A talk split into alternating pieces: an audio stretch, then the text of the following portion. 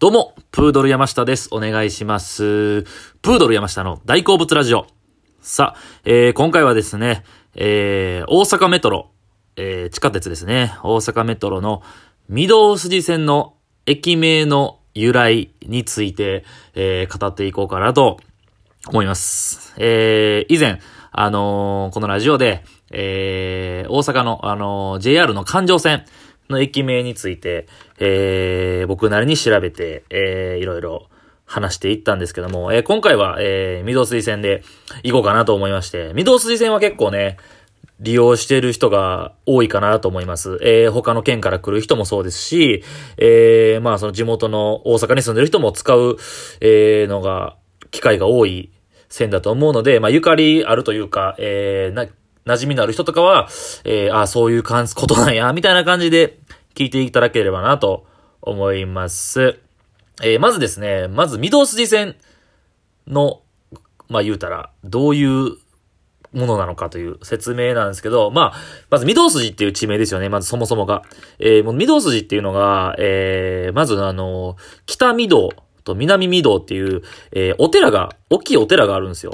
えー、これが、えー、本願寺派の、えー、北御堂、大谷派の南御堂っていう、この二つが、えー、まあ、知ってる人はいると思うんですけど、大きいね、お寺みたいなのがあって、御堂筋沿いに。えー、それを、えー、昔からお御堂さんと呼んでて、その前にある、えー、道なので、御堂筋と、えー、呼ぶようになったそうですね。はい。で、御堂筋線なんですけども、えー、1933年に開通されまして、これは大阪発の地下鉄で、また、日本で初めての、えー、民、えー民間ではなく、えー、公営地下鉄、えー、大阪市が作った地下鉄、日本初めての地下鉄だそうです。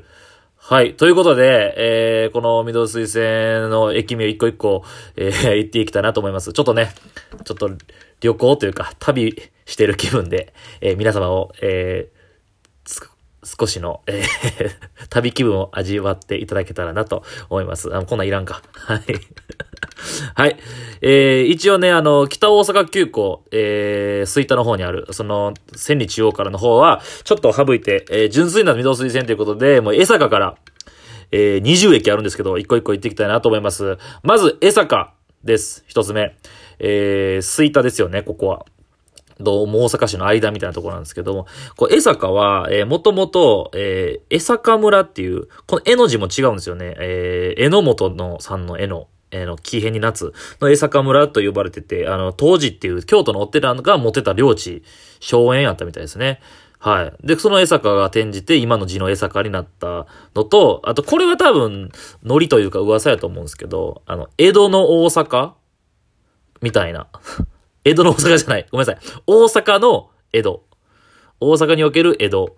みたいな感じで、江坂っていう、江坂の一文字ずつ取って江坂っていうのは、まあこれは、でもそれぐらいでも栄えてたんですかね。まあ今もでも栄えてるとこですよね、ここは。っていうので江坂みたいですね。これ諸説あるので、いろんな説も、があるので、まあそれいろ、全部言っていきたいなと。えー自分なりに、えーわかりやすく まとめたやつを伝えたいなと思います。次行きましょう。東三国です。えーこれ東三国ですね。これあの、もともと、えー今、あるんですね。神崎川っていう川があると思うんですけども、これを昔、三国川と呼んでたみたいですね。これなんで三国川なんかなっていうのと、えー、昔、大昔です、これ。めちゃくちゃ昔、えー、桓武天皇、平、えー平安京を作った人が、えー長岡京っていう、また京都で別の都を作るときに、えー、掘って作った川が神崎川なんですけど、これを最初三国川と呼んだと。で、その辺にあった、えー、上下、あずさえ、あじふろという、こう三つの土地をこうぶった切って作った川なんで、三国川と最初言ってたみたいなんですね。そこから、えー、三国という地名。で、阪急宝塚線が三国駅を作って、その後にできたので、東三国という感じだそうです。あの、大阪が、えー、川とか水に関係する地名がたくさんこれからも出てきますので、そこちょっとチェックしておいてください。次、新大阪です。さあ、新幹線が止まる新大阪。もうこれはね、もう新しい大阪ということでいいでしょう。はい。はい。1964年東京オリンピックに合わせて、新幹線、東海道新幹線に合わせて、えー開業されたんですよね。で、もともとなんか、えー大阪駅の方にね、えーその、新幹線を通すっていう計画もあったみたいなんですけど、やっぱ淀川を渡るっていうのが大変だというのと、あとね、その、周り周辺にもう施設がいっぱいあるからちょっと作れへんということでちょっと話して作ったと言われているそうです。新大阪。さあ続いて、西中島南方です。これ面白いね、地名ですよね。長い名前。これね、実は全国で初めて2つの地名を合体した駅名だと言われているそうです。西中島という地名と南方という地名。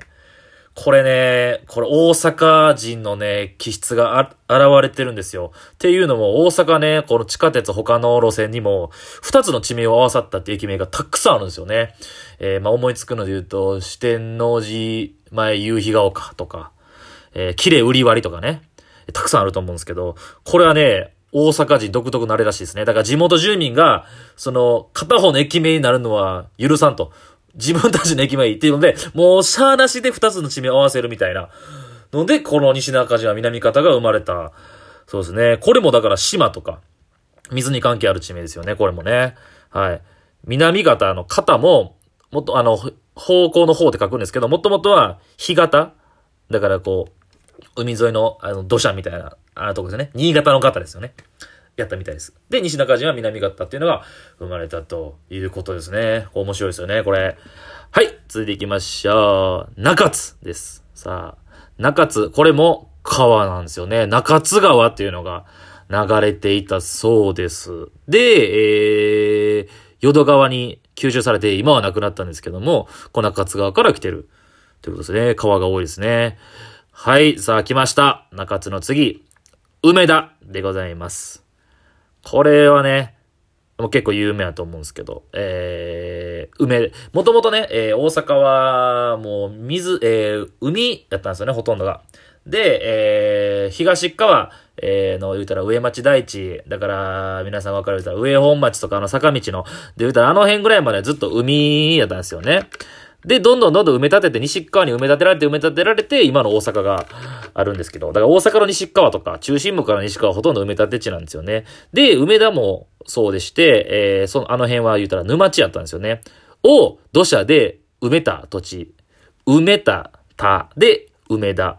もともとは埋めるという字を使って梅田だったそうです。はい。でもこれじゃちょっとね、埋めるっていうのでちょっとなんか、ちょっと縁起悪いなというので、えー、これが、えー、いろいろこう諸説あるんですけども、えー、つゆ天神社、えー、通称お初天神ですね。に咲いてる梅の花にちなんで、梅田という名前を付けたと言われています。これもね、諸説あるので、はい。まあ、大阪駅問題、梅田駅問題あるんですけど、地元住民の人は、えー、だからもともと、えー、明治政府が大阪駅を作ったと言われてるんですけど、国が作ったのが大阪駅。で、えー、地元住民が、えー、他から民間が作ったのが梅田駅。なので、地元住民がずっと名前、愛して、えー、使っていた名前は梅田なんですよね。はい。という感じでございます。さあ、どんどん行きましょう。淀屋橋。はい。ということで、淀屋橋はですね、えー、この土地に、淀屋という豪商、えー、米取引を、えー、扱っていた、えー、米の、えー、商人が、ここの土地にいたんですよね。で、その淀屋という、淀屋小安という人が作った橋なんですよね。はい。この辺もね、非常に面白い土地で、言うたら昔、米取引、江戸時代に、お米というのは、お金の価値を持ってたんですよね。えー、よく、100万石とか、えー、大名がこう、お米とか、その、言うたら、えー、お米をたくさん持ってるっていうのは、そのお金の価値があったというのだったんですよね。っていうのが、その土地、淀屋橋の周辺にあったんですけど、その名残で、金融街が、あの辺は、あるんではないかと 僕は思ってます。いや、でもこれはでもほぼほぼそうだと思います。あの、銀行とか、えー、証券会社とか、あの辺にたくさんあるのは、えー、それが名残なのではな、ないかと思っております。はい。淀屋橋。はい。さあ、続いて、本町です。本町はね、えー、この本町という名前自体は全国にある地名なんですよね。全国各地で。まあ言うたら中心の町という意味ですよね。はい、今もオフィス街ってなっております。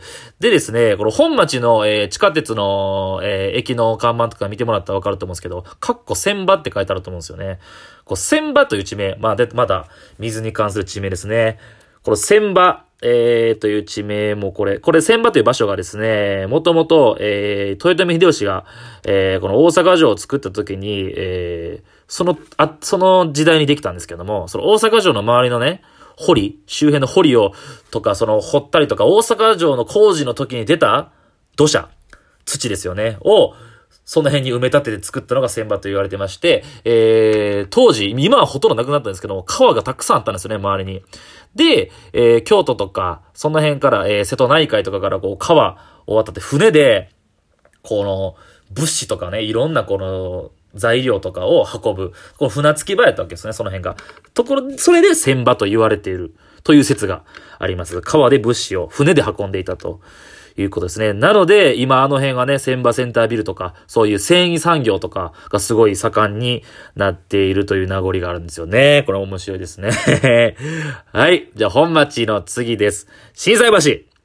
震災橋もね、橋なんですよね。えー、皆さんね、知ってる人知らない人いるかと思いますけども、長堀通りあると思います。で、あれは実は川だったんですよね。長堀川という川でした。そこに架けられていた橋が、えー、その当時長堀川、えー、を作った、えー、掘った人物の名前が岡田震災と言われている人で、その岡田震災の名前から取って震災橋。と名付けられました。あの、ね、横断歩道渡ってもらったらわかると思うんですけど、あの、ステップとかね、ある商店街のとこ、あっこにね、橋の名残があるので、ぜひ見ていただきたいなと思います。よしじゃあとりあえず 今回はここまで、にしましょう。えー、次回、えー、南波から、えー、中モズまで、えー、地名の由来を、えー、語っていきたいなと思います。えー、これね、いろいろね、調べて、えー、まとめて喋ってますので、えー、ぜひ皆さんも参考に していただけたらなと思います。以上、えー、前半ですね、えー、溝筋線の名前、駅名の由来でした。